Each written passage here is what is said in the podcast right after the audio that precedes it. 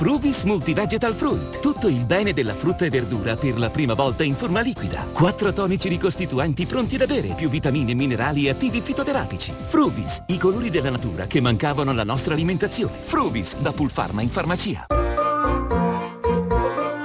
Accadde domani. Viaggio nella storia.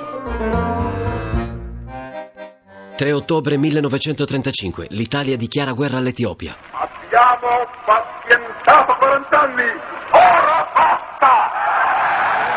Benito Mussolini parla alla folla riunita in piazza Venezia. Nel tredicesimo anno dell'era fascista, il duce punta a costruire un impero, forse come quello romano, certamente come Gran Bretagna, Francia o Belgio. Guarda all'Etiopia, l'antica Abissinia. È un paese indipendente e il Negus Haile Selassie non riesce a farne uno stato ricco. 13 anni abbiamo pazientato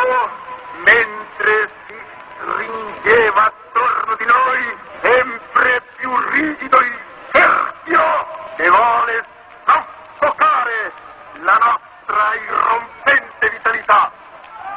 O l'Etiopia! Dal balcone Mussolini pronuncia la dichiarazione di guerra. Scalda gli animi con il nazionalismo, il riscatto della sconfitta di Adua o la vittoria mutilata della Grande Guerra. In Etiopia comanda le operazioni il generale Emilio De Bono. Le sue truppe entrano ad Adua e viene abolito lo schiavismo. Sokotà, capoluogo dello WAG, uno degli importanti obiettivi raggiunti dal terzo corpo d'armata nella travolgente marcia delle nostre truppe verso il cuore dell'Etiopia. Si usano armi non convenzionali, per questo la Società delle Nazioni sanziona l'Italia. Mussolini giudica lenta la strategia bellica. De Bono viene sostituito dal maresciallo Pietro Badoglio. Il maresciallo Badoglio telegrafa oggi 5 maggio alle ore 16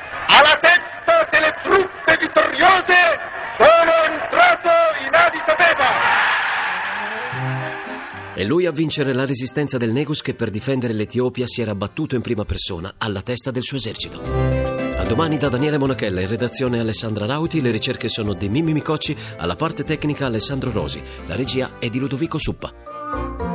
Il podcast e lo streaming sono su radio1.rai.it.